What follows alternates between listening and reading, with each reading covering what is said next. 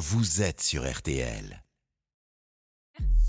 Marion Calais. L'invité d'RTL Soir. Sous nos yeux, ces derniers jours, des pays qui s'embrasent, qui suffoquent tout autour de la Méditerranée. Et cette question, quel avenir pour le tourisme dans cette région face à la multiplication des événements euh, extrêmes sous l'effet du réchauffement climatique? C'est ce que l'on va voir avec l'invité de RTL Soir, Sylvine Piquel-Chevalier. Bonsoir. Bonsoir. Vous êtes euh, euh, géographe, spécialiste des enjeux économiques, sociaux et, et environnementaux du tourisme, professeur des universités à, Angers. Alors la Méditerranée est-elle en train de voir sa force se transformer en, faiblesse? Parce que si ces pays sont prisés, c'est pour la mer, soleil et, plage turquoise. Ça, c'est très ancré encore dans notre euh, imaginaire collectif pour les vacances d'été.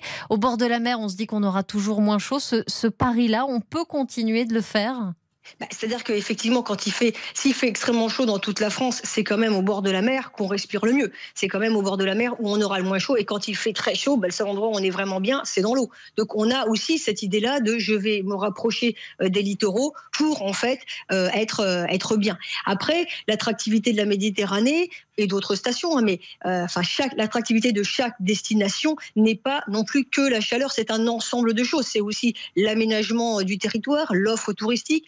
C'est aussi euh, l'historicité hein, que viennent chercher en fait là, dans, les, différentes motivations que viennent chercher les touristes. Donc ça veut dire que euh, certainement que les habitués de la Méditerranée, ce sera un renoncement pour eux de ne plus y aller. Donc on peut imaginer que ça que ça ne va pas forcément se faire en fait. Hein. Moi je, je ne suis pas je ne suis pas sur une inquiétude très forte en fait, euh, à condition qu'il y ait effectivement une, prise en considération très forte euh, à la fois des, collectivités locales et, euh, des États de, de la gestion du risque que sont surtout ces incendies. Et là, ça va au-delà en fait du tourisme, c'est-à-dire euh, bah, d'avoir euh, toute une politique de la gestion de ce risque qui devient euh, prégnant. C'est-à-dire savoir qu'on ne se retrouvera pas bloqué éventuellement ou évacué en catastrophe, comme ça a été le cas sur l'île de Rhodes. C'est ça aussi quand vous évoquez la, gestion des risques? Alors tout à fait, mais ça c'est la gestion du risque une fois la catastrophe est, là, eh, mais tout à fait c'est essentiel, mais aussi la gestion du risque dans, la, dans, le cadre de la prévention. Alors on a vu en France arriver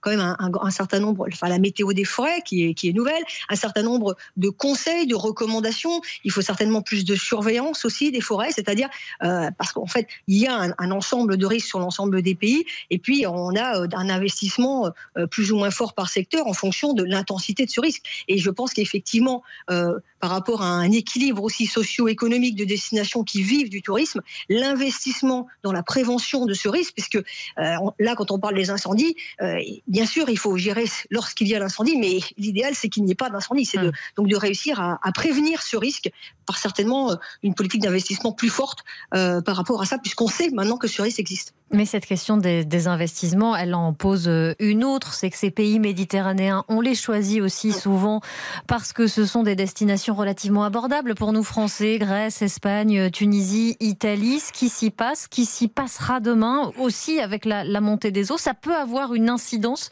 sur le prix de nos voyages futurs? Bah, certainement. En fait, de, toute façon, on est face quand même à des, déséquilibres euh, mondiaux quand on travaille sur le, développement durable. C'est un enjeu aussi à, différentes échelles. Mais effectivement, euh, de toute façon, le prix de ces destinations euh, abordables, bah, elle émane aussi du fait que le prix de l'avion n'est pas cher. Et ça aussi, c'est des choses qui pourraient changer à l'avenir. Enfin, il n'est pas cher sur certaines destinations.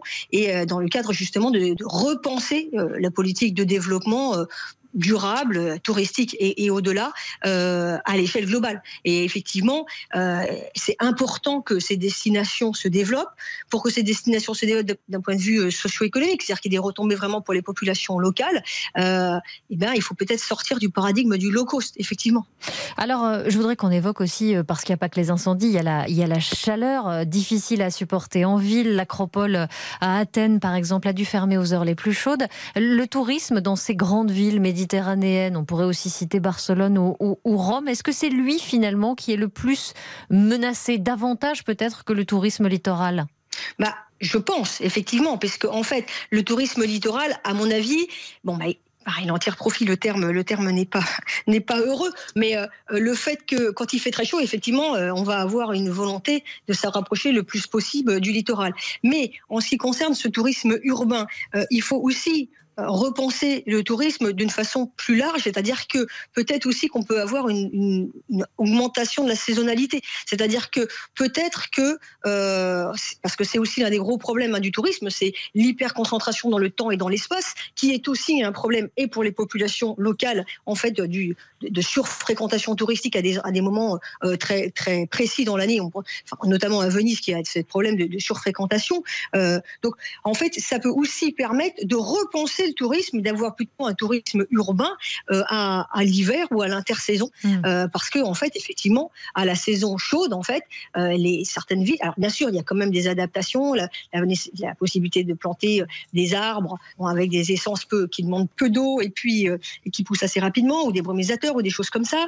Euh, mais quand même, ça peut, ça peut permettre de repenser la saisonnalité touristique. Mmh. Et justement, vous parlez d'adaptation. Comment ces villes, elles se sont adaptées euh, en Grèce Il y a des polémiques sur le manque de, de végétation euh, dans la ville. Des villes espagnoles, en revanche, ont fait davantage euh, d'efforts, c'est ça? Alors, je pense que le, problème profond, c'est la sensibilisation à l'environnement, qui n'est pas la même euh, partout dans le monde. C'est-à-dire que il faut se rappeler euh, rapidement, historiquement, que cette notion de développement durable, elle vient de l'Europe du Nord. C'est vraiment une sensibilisation, et même au-delà. Hein, moi, j'ai étudié l'évolution du rapport de l'Occident à la nature, euh, en remontant donc même la Renaissance. Hein, et cette sensibilité à, à, la nature, elle vient de l'Europe du Nord, historiquement. Et donc, on sait que la sensibilité jusqu'à aujourd'hui environnementale, la prise en compte considération des enjeux environnementaux, elle est plus forte dans les, dans les pays du Nord que en Méditerranée, d'une façon générale. Donc, on a eu tendance euh, pendant longtemps à, à privilégier, enfin moi je travaille beaucoup sur l'Indonésie,